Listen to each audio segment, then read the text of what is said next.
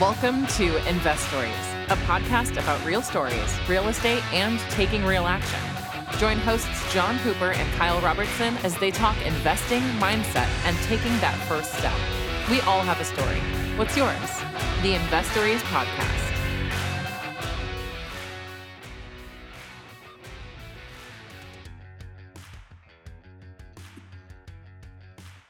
Welcome to Wednesday Wins. We're talking all about the wins and successes and uh, failures in part of our, our guests today, but also actions you can take to get started on your journey or level up kind of where you're at in your investing journey. Uh, so we're super excited to bring you that that content.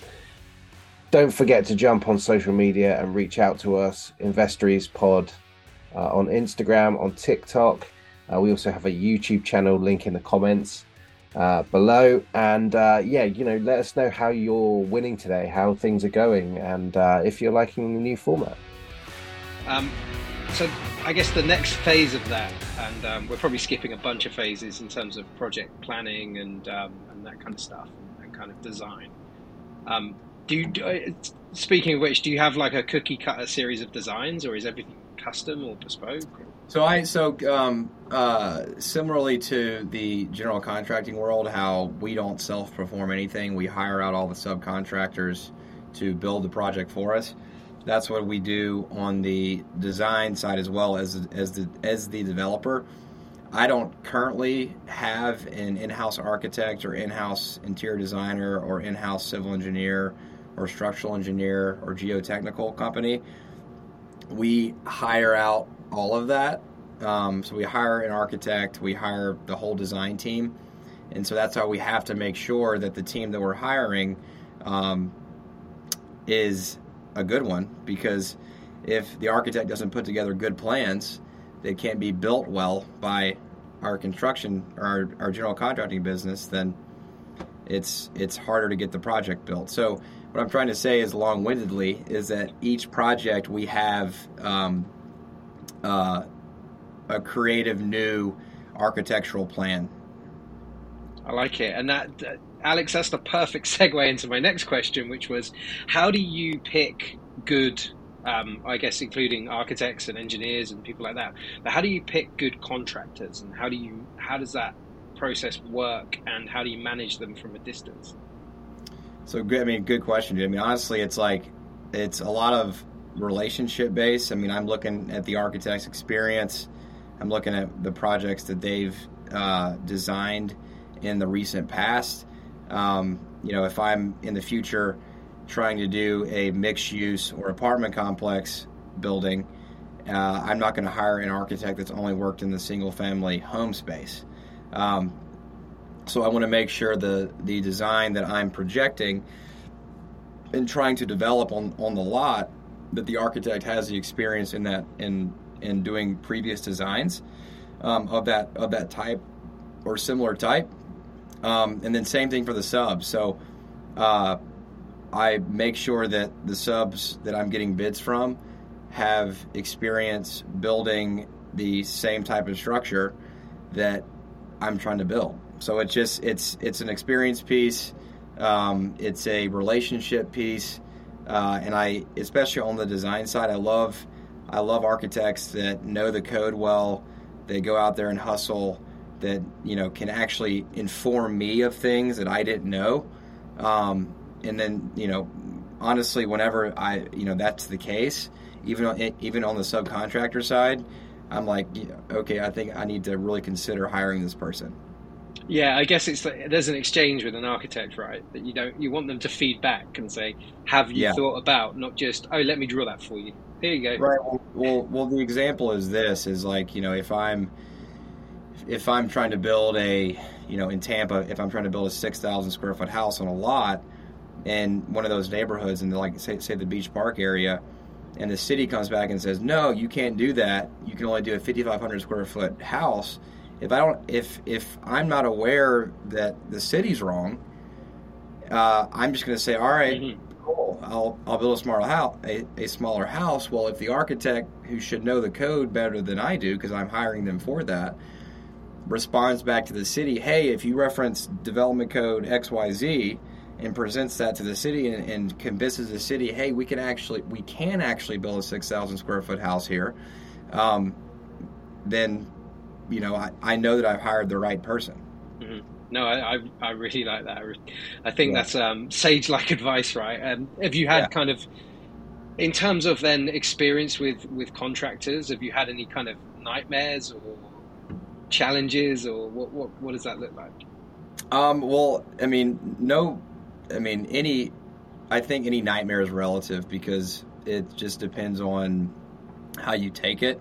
I mean, in the construction world, there's going to be massive, you know, cost increases. There's going to be unforeseen conditions. There's going to be, you know, change orders that come that you're like, oh my God, this is going to totally break our construction budget. But at the end of the day, you have to remain like at a higher level perspective of like, you know, we're going to get through this Mm-hmm. You know, this sucks, but let's use this as a learning experience in the future.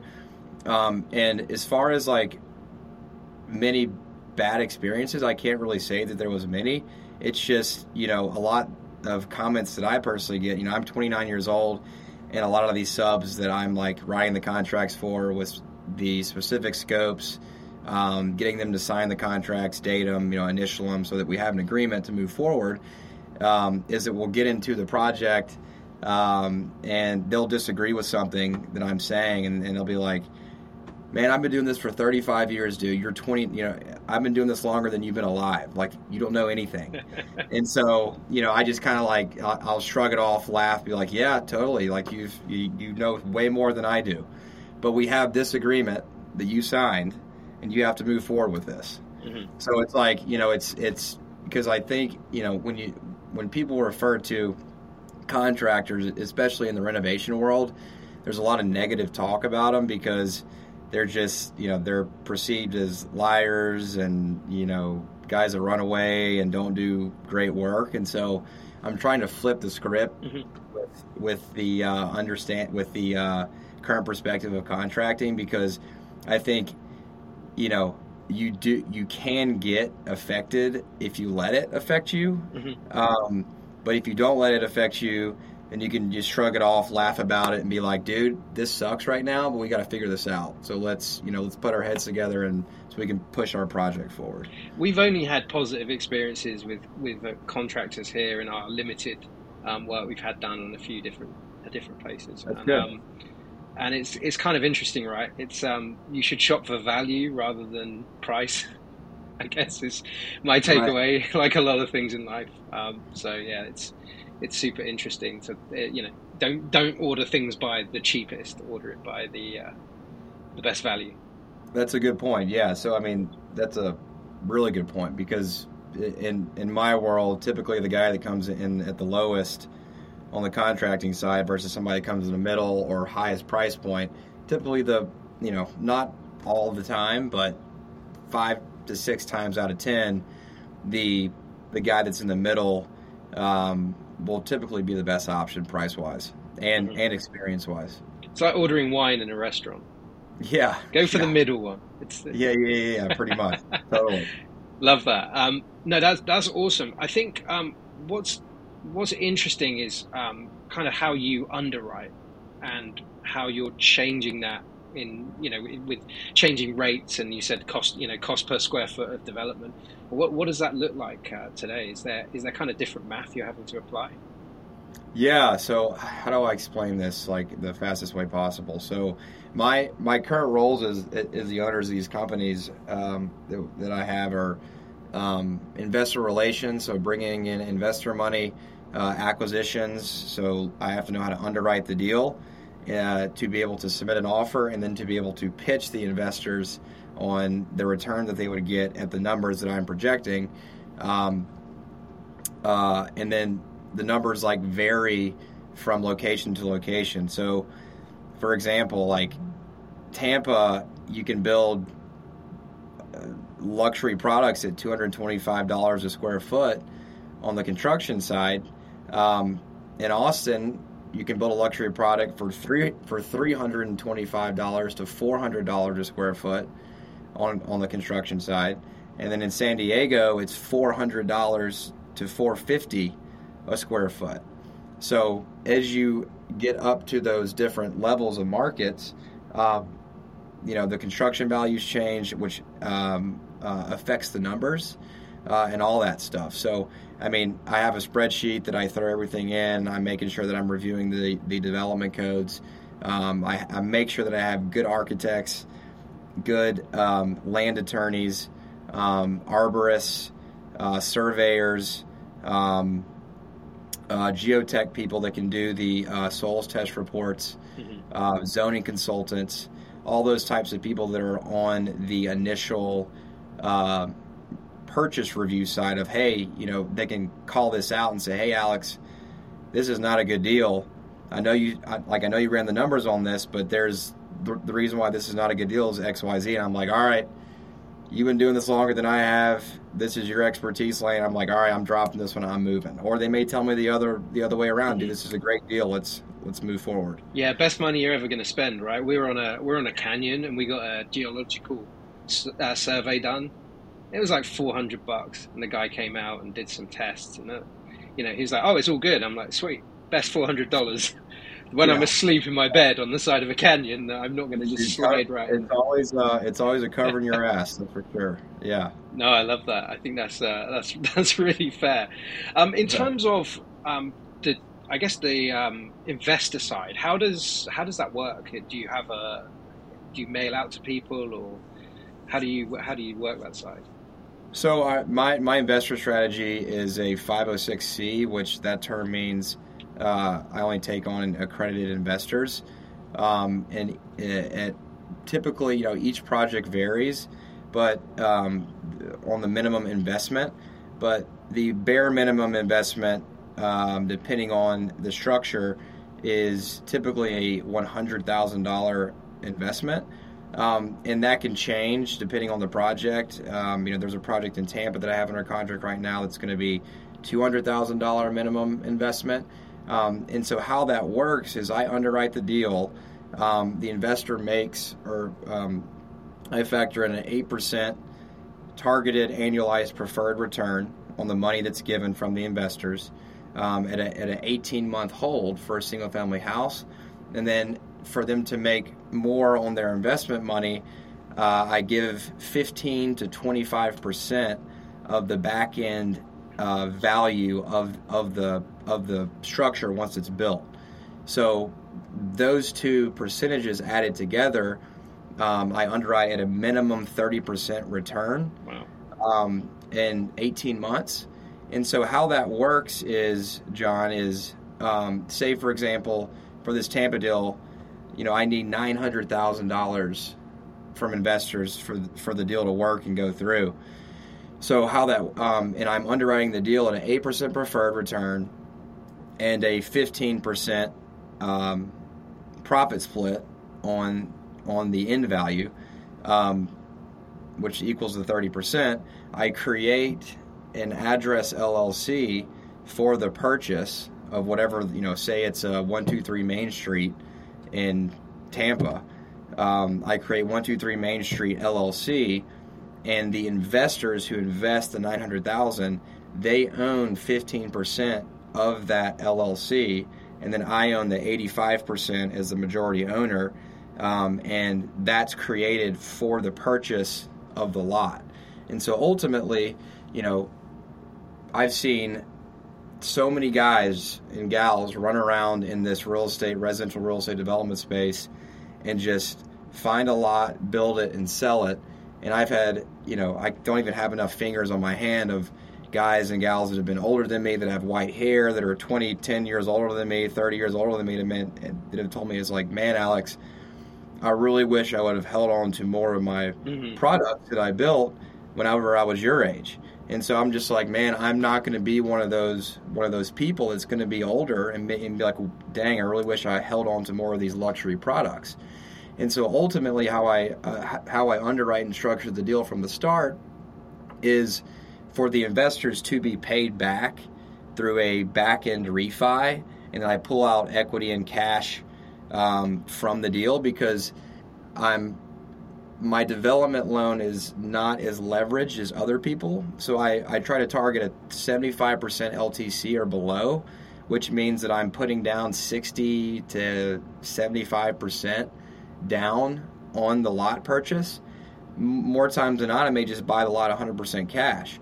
So, what that does is that decreases the construction loan and that decreases the lender loan mm-hmm. so that whenever I finish the product, when I'm trying to pay them back with the refi, then that, that loan amount's lower. Mm-hmm. And so then that gives me more equity into the actual deal um, after that development loan's paid off.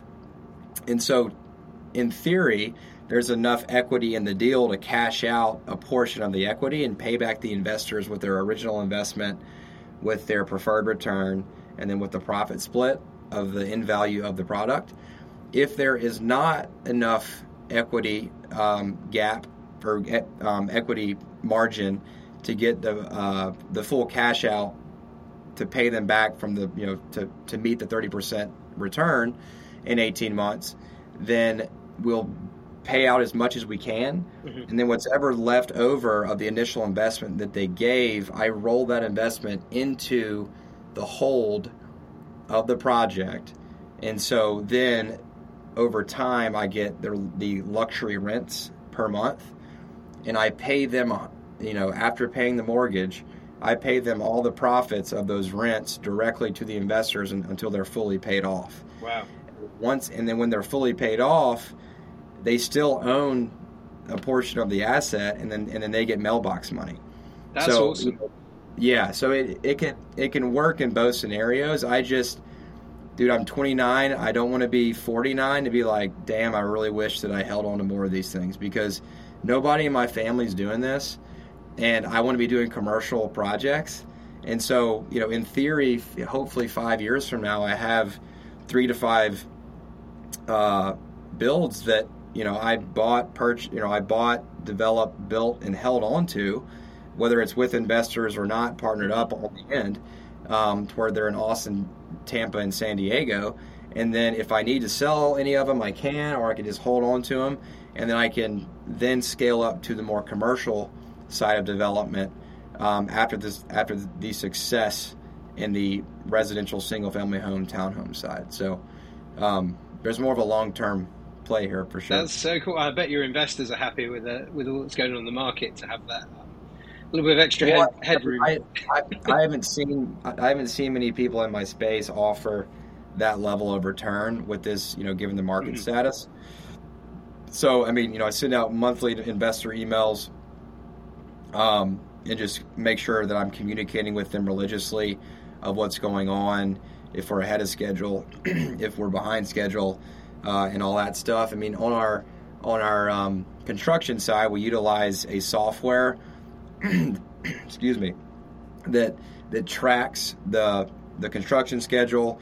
It has all the estimates in there so that it can just spit out like a monthly report mm-hmm. and it shows them where we're at in the construction process and all that stuff. So, yeah, transparency um, is always good as an investor, and uh, yes. I, I, I, invest in, in actually similar. Um, you don't get any ownership, but I get a thirty percent over two year return um, through my retirement account in the UK. Okay. Um, well, man, I mean, if you uh, if you're yeah, open to invest, we'll invest, have to have a conversation.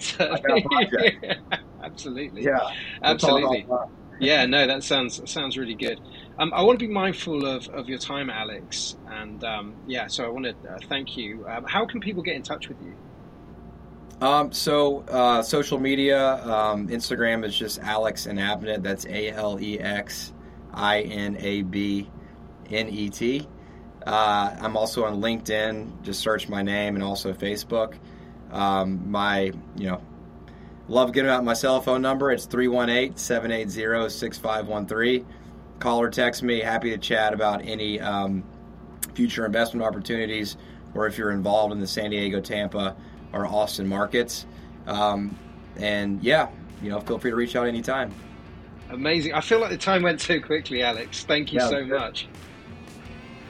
Absolutely, John. This was great. Thanks for uh, listening to me ramble. Not at all. Um, we'll be back next week.